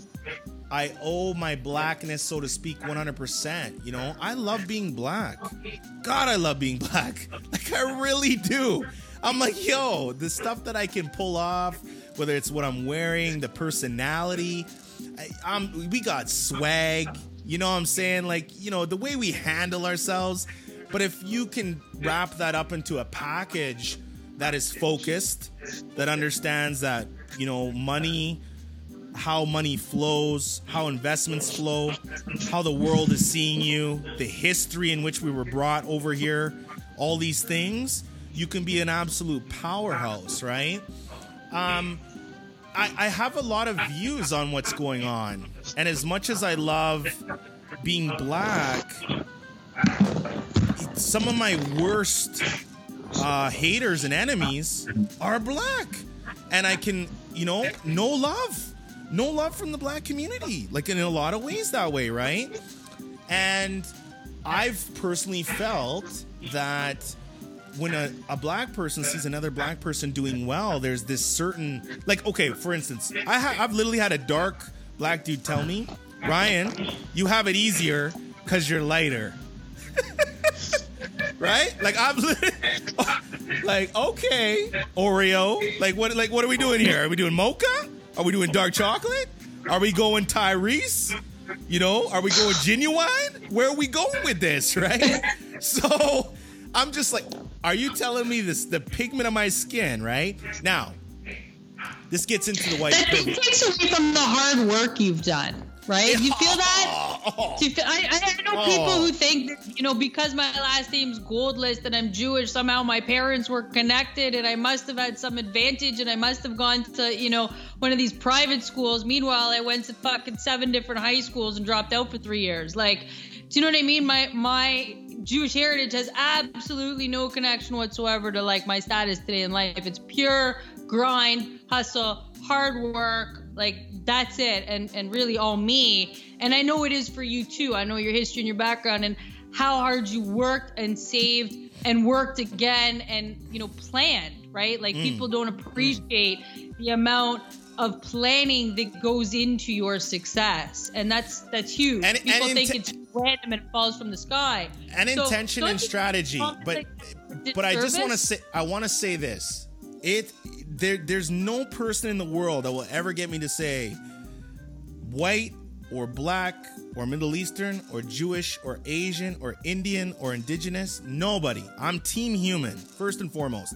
Because right. if I was ever to go on that level of the conversation, what a slap in the face to everybody else who's not black that's fucking bent over backwards for me. Like, Right. I, I, got great people from all walks of life, all nationalities that have done so many great things for me. I would never be disrespectful to ever cast them with the these bad apples that you do see who are racist and whatnot. That being said, I'm not I'm not um, ignorant to the fact that racism exists and I'm a black man traveling in a world that you know, you know, maybe there's a target in some senses, so to speak, right?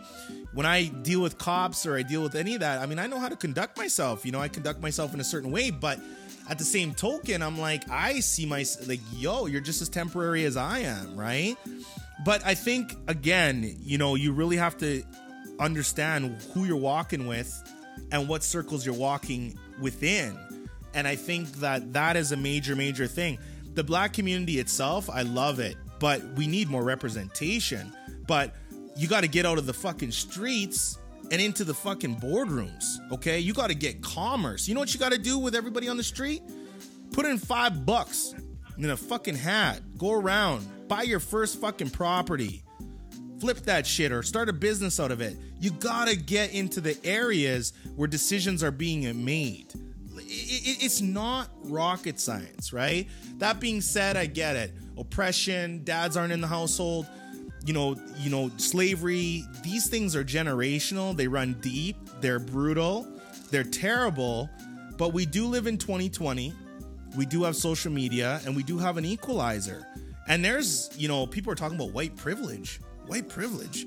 Nobody gives me my privilege. Nobody says, Ryan, today I'm going to allow you to fucking make something of yourself. I'm taking that.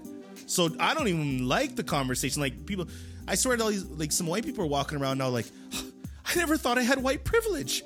I have white privilege. And they're actually like, oh, I can't believe myself right now. Like, oh my God, I didn't think about it that way. Be careful the messaging you're putting out with that too, because that's not good either, right? Right. Like you walk around saying you have Jewish. This, do you have Jewish pri- privilege? Right. Mazel tov. Do you run around? Oh, I have Jewish pri- privilege. It's like I have tattoo privilege. Like I don't know. I have gun privilege. Like yo, you don't. You can't think of things that way you know and and, no, and the team the team human element has to stay there and watch how much media you consume and, and fact check what you're what you're bringing in. But yes i'm black. I'm very proud to be black. I, I i love supporting my community.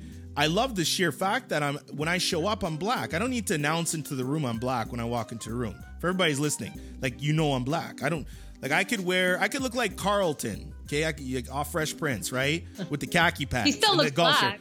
He black, right? He representing. Black. When somebody see when some people see me streaming on their social media, they're like, well, that's a black person. Now let me ask you this: in Canada, like even for yourself, how many brothers or sisters do you see streaming in your social media that's doing like dynamic different things? Like it's it's not, and I'm not asking as a as an intentional question. I'm just simply saying, just factual, non-emotional. Like, what do you I mean, now well, you're seeing stuff because everybody's for me you know. Personally, yeah, but I mean, for me personally, I follow some phenomenal leaders that are really trying to make a difference in the criminal justice system. Yes, and so I do. There are there are a number. Uh, there's one woman that I follow who's just a force named Zya Brown. She's got um, an organization called Think Twice. She's been going into the prison system for years. But think about other names though. Just one sec though. But but and don't yeah. mention too many names because I don't want you to giving an opinion on specific people. But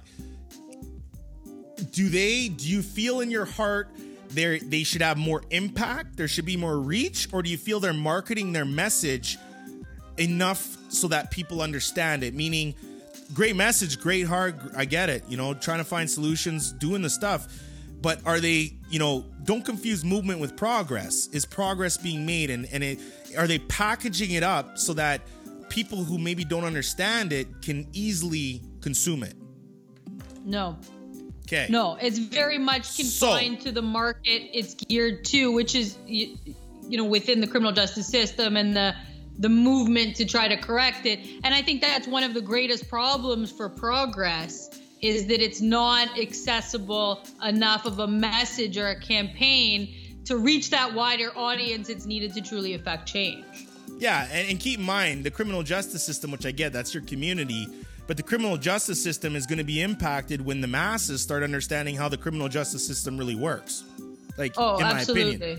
Right? No, absolutely. Because otherwise, no one cares. Otherwise, no. I mean, that's why I'm trying to change the narrative of around a criminal record. What it means to have a criminal record is, you know, it's really a resume and not a character reference. And once the yes. major society starts recognizing that, that really a criminal record just marks what someone was doing at a particular time in their life as opposed to you know being representative of who they are as a person when we start changing that line of thought recidivism will go down, streets will become safer, people will stop randomly shooting up parks and malls. And anyways, I can go on, but I agree with you. It's no, no, you know, you know. But this is what's interesting because you're not you're not black, you're, but you're a different background. I mean, you're Jewish. I mean, God, Jewish people have been. I mean, my God, like there's been bad things that's happened to Jewish people, right? Oh, like I'm, black people. a descendant Yep, of Holocaust yes. survivors. So black yeah, people aren't the only ones. Black people aren't the only ones in the world that have had bad things happen. My point though is that when you're talking, like you know, I'm sure you have friends too. They have a great point. Their crusade is going. The cause is awesome. The messaging is there, and you, you don't you don't want to ever. You're like, yo, that's my homie. Like I love them. I don't want to ever make them, but you're like, you're kind of missing a few things though. Like you got to make a couple tweaks, and I think your message can get out more. That's like you know when somebody starts yelling and swearing at you, chances are you stop listening. You're like, I- I'm not listening to anything you have to say to me. Like as soon as that happens, even if you were in the right, even if that person was in the right and you were in the wrong, everybody walking by is like, look at that crazy person right there. And as soon Right. as somebody says that, that's it. Credibility gone. Ears closed. Defenses up. No progress made. Be- I love protesting, but protesting can move lateral. But did you move anything? And for the record, when you protest about you want equality, don't start smashing up black your own black owned businesses that are actually trying to contribute into the community in which the problems are there. So there's a lot of counterintuitive things that I'm seeing go on out there. And that to me is where the rationale and the intellect really have to start taking more of a voice to say, You want progress? Hey man, me too. I'll bust my ass to get progress. What, what do you need from me? But there's a certain position and tone and way I think that it needs to happen. And I think that if it that's achieved, it can happen on a big, big level. That's my take. Because if I start 99. smashing, if I start smashing stuff up, I'm gonna have to call Jordana. Because now I gotta go to the courthouse that's not even open, and I'm gonna be standing. Like, Right. you see how it's counterproductive for me, It's right? totally counterproductive. Yeah, Your, okay. your, your trial's in like 2026. um, at, at this rate, that's where we're That- that's heading. that's terrible. So Oh. I want to I want to ride on the on the coattails of progress and bring us back to episode 100 here. Um, and I want to just go back one episode to episode Sure. 99 and talk Sure. about your conversation with Evan Carmichael. Sure. Um, you know, it was it was really a phenomenal episode in terms of the manner in which it was conducted. And I've said this before. It's what incited me to reach out to you and say, listen, you need to be interviewed. Uh, you need to be the subject of your interview mm. for episode 99 or episode 100. Episode 99 was sort of tipping the scales of that, right? Evan mm. wanted you to get value from him, right? Mm. Which was the opposite of what you normally think about in terms of an interview, right? You're trying to expose the, the interviewee. Correct. And one of the things you asked was how to monetize the podcast and how to expand it and take it Yeah. to the next level and what, Yeah. what he would do. And one of the things he asked you, and you and I have had this conversation, you know, off record before, is what do you want to do in terms of balancing the marketing company with the podcast and the show? Right? Because, and we talked about this a little bit earlier about time, the limitations of time to really accomplish both. And he asked whether or not you would be prepared to hire someone to step in Mm. and do you know the heavy lifting, Yep, do yep, the dirty work, all and you're just gonna pressing. fly in be like the closer, right? Because you're Yep. still gonna be the face of the company, but you're going to dedicate more of your time, you know, advancing this podcast so that you know we come up on the heels of the Joe Rogan hundred million dollar deal. Yes, uh, yes. They think you know not too long ago. So how much time has elapsed since you actually did that podcast with Evan Carmichael? What was the date of that conversation? Do you remember? Oh, it's only been it's less than two weeks ago. Less than two weeks ago that we actually did that that episode. So it's fresh. So for the last two weeks, you've been able to take that advice from you know Evan Carmichael, two plus something million you know subscribers on YouTube. This guy's massive, huge following, and his advice to you is sort of like, if this is what you want to take to the next level, Ryan, you need to focus on this. You need Yeah, to take yeah. a step back from marketing, and Yeah. you need to make this your priority. Is that your plan now moving moving forward? Like we've talked about your journey from 1 to 99 and to 100, you know, looking forward, is that what you want to do with the Ryan Holtz Show podcast? Well, it's interesting because he he also brought up legacy of life, and he said, you know, I can tell when you're talking to me, you're not in this for like the next three months or six months. He's like, this is you as for life. Like you have this commitment. You, can, he's like, I can hear it in you. And he, yeah, yeah, yeah was, we'll be tapping rocking chairs. I know. Yeah, yeah, and he was, and he was, he was literally, you know, when he came on that the episode, he was really happy to talk to me. Like his he was like energy. Like when I seen his face right when the Skype came on, like the guy was ready to go. And you know, it was it you know, what you put out into the universe, it's amazing because it does come back, you know, and it, it it's got this way of energy and I do and I love your words of, you know, transference of energy because I believe in that 100%. You put out bad stuff like you're not going to get good, but um I love I love marketing. It's my baby, you know, but it's I, I do love this and I look at my life and I'm like, well, I'm 36 years old. I just turned 36 years old in April. Where am I gonna have my biggest impact? You know, because for me, I really want impact. I'm never really worried about money in the sense of like that because when you have impact, the money always comes. Like my businesses, for me, the moment I've served and had impact, you know, I, am like, I'm sorry, I can't come speak, or hey, no, you know, you're not the client for me. Like, I don't, you know, I don't need to come out and pitch you on what I do. Um, but when I started the podcast, just remember this is why I'm still a little bit shocked is that I never thought this podcast would be like a business in the sense of like monetarily. I thought it could be a great lead generator. I thought it could be great to, you know, increase brand and awareness, kind of like a marketing tool for myself without saying call Ryan Holtz for all your marketing needs because I think that shit is right. a lot very cheesy, right? But then fast forward into this world that is traditional media is not doing well. You know, how many times do you flip on a, a, a traditional TV station, sit down and watch all the commercials? You know, like never. You know, all, radio, same thing.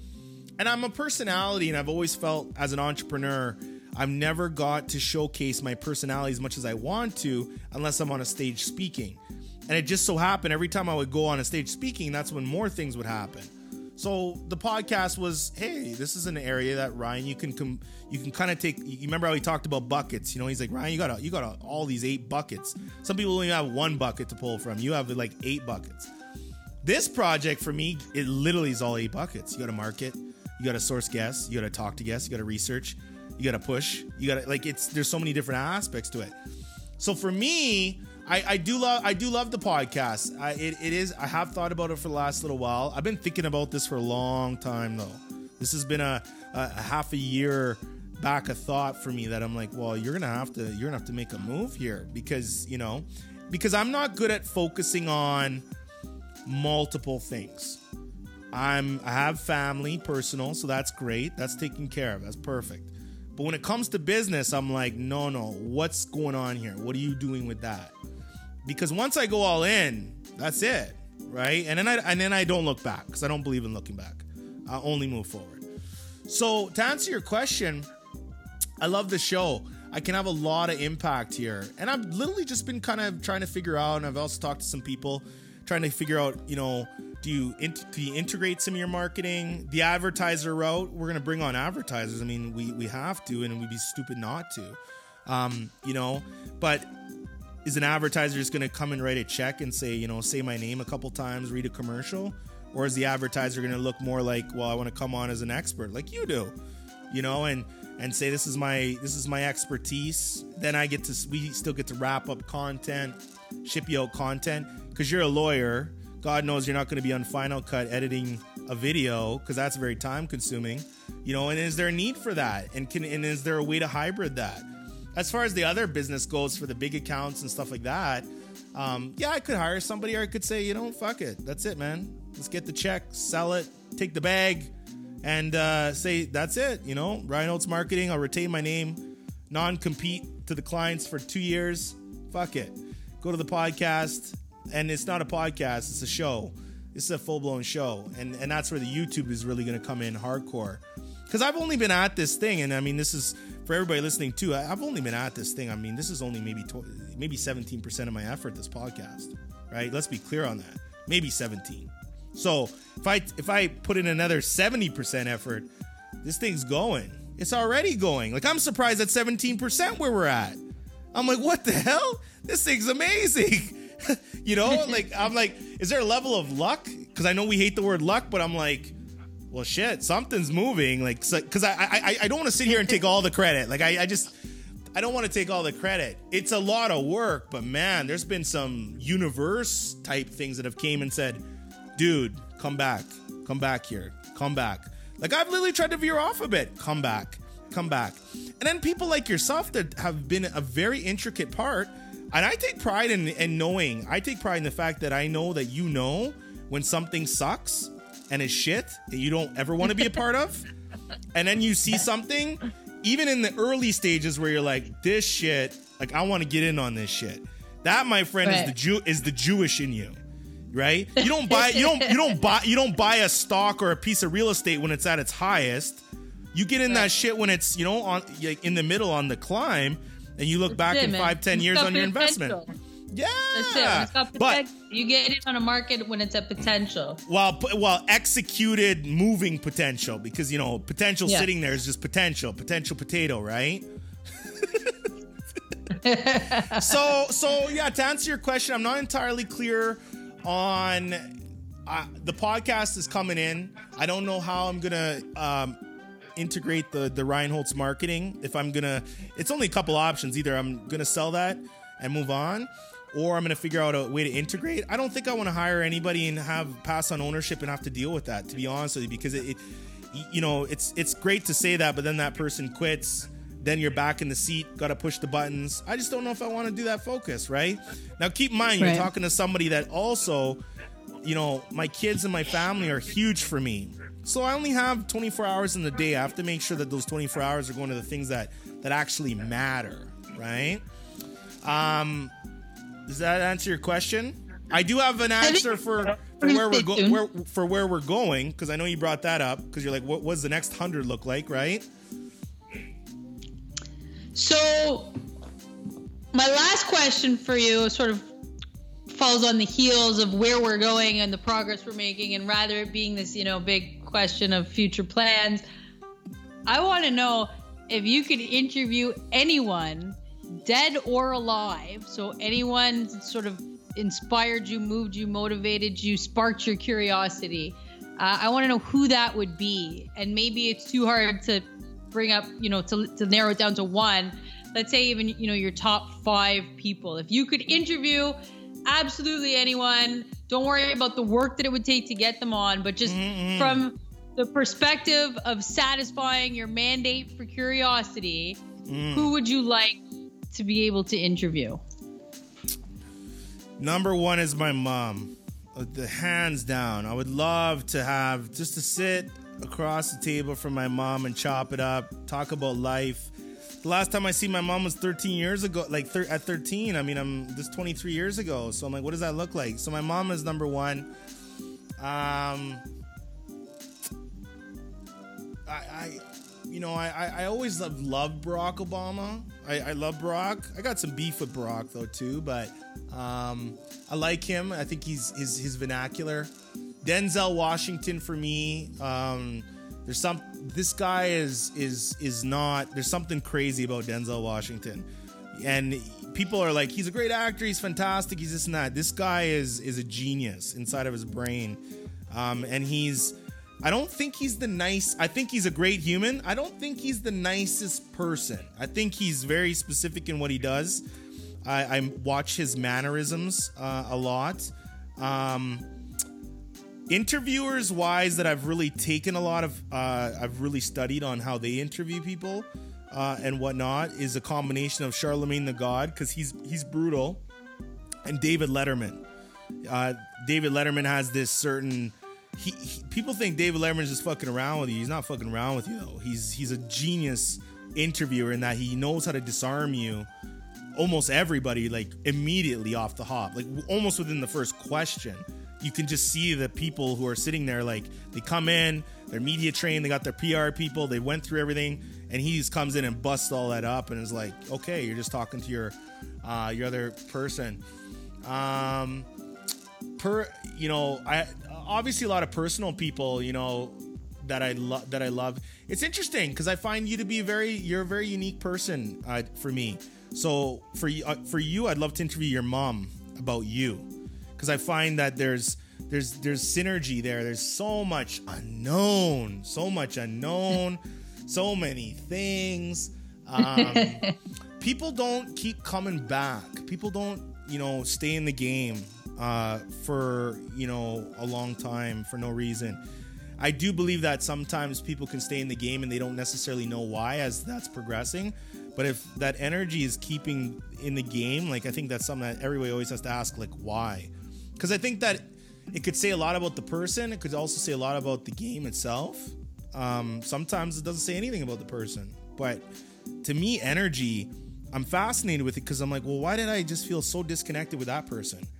And all the variables were great. And then this other person you meet at a trash can in a back alley, you're like, this is amazing. Like, why is that? Like, I don't get it. There was no, there was no lighting, cocktails, nothing. It was like, why did I just relate to this person so, so well? You know. And I've had a couple of those instances, uh, and I mean, literally, somebody you're sitting beside on a plane to, um, just random, and you never exchange numbers you never continue it, but you just kind of know like you met somebody on your frequency. They know it, you know it, you never even had to say it, right? Um, so I'm curious, and I think you have a lot to bring to the world. And every time we do our podcast, and they are among my favorite too, 100%, uh, is uh, people are, you can always tell people are like, this is an interesting person who's talking. I think people find you extremely intriguing, uh, very interesting because behind the guns and the tattoos, there's just so much there. And it's so deep. And you use the word vacant, and it's like, I, yeah, to a degree, to a degree, purposely, but it's not vacant. Nobody can have no, that but I, of. I didn't use that. So, no. no, put that in context. I, I use that in terms of like emotional Emotion. response. And that's that's learned behavior, right? Like of that's course. on purpose. That was like, you know, eight years in the game from the time I was 17, like I needed to be able to like just flip a switch on that. So like the whole precipice of that, you though is. That. Do you know what the whole precipice of, of why you do what you do though? In my opinion, if I was to get it down to one word, all the all the all the tattoos and the guns and the who judges the judge and the advocacy and the you know always representing for the underdog, it's care. It's complete care. It's complete empathy because you're not just somebody on the other side that came from a great family that's like, nope, uh, I'm sorry you're going through it. No, no, no. You've been through that. There's that, there's a level of emotional, there's a level of personal for you. Like it's not just business, it's personal. And it, it's personal and it has to be a bit.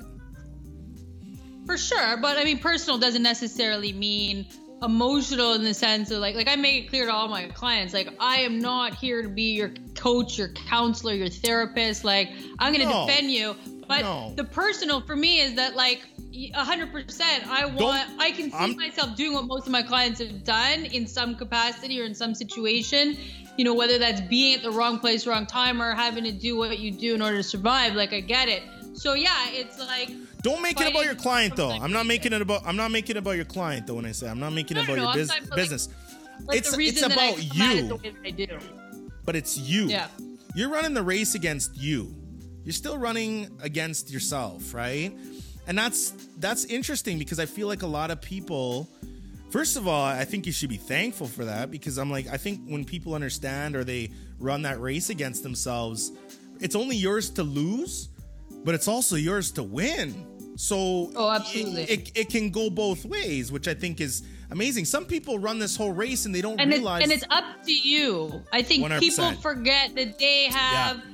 A responsibility to themselves to do better and the ability to do better when they recognize that responsibility to themselves. You know, too many people are waiting for all the pieces to fall into place, something to open up for them, you know, some opportunity to fall in your lap. And it's like, fuck that. No opportunity is ever going to fall on my lap. I gotta go get those opportunities. I gotta go find them, make them happen, execute them.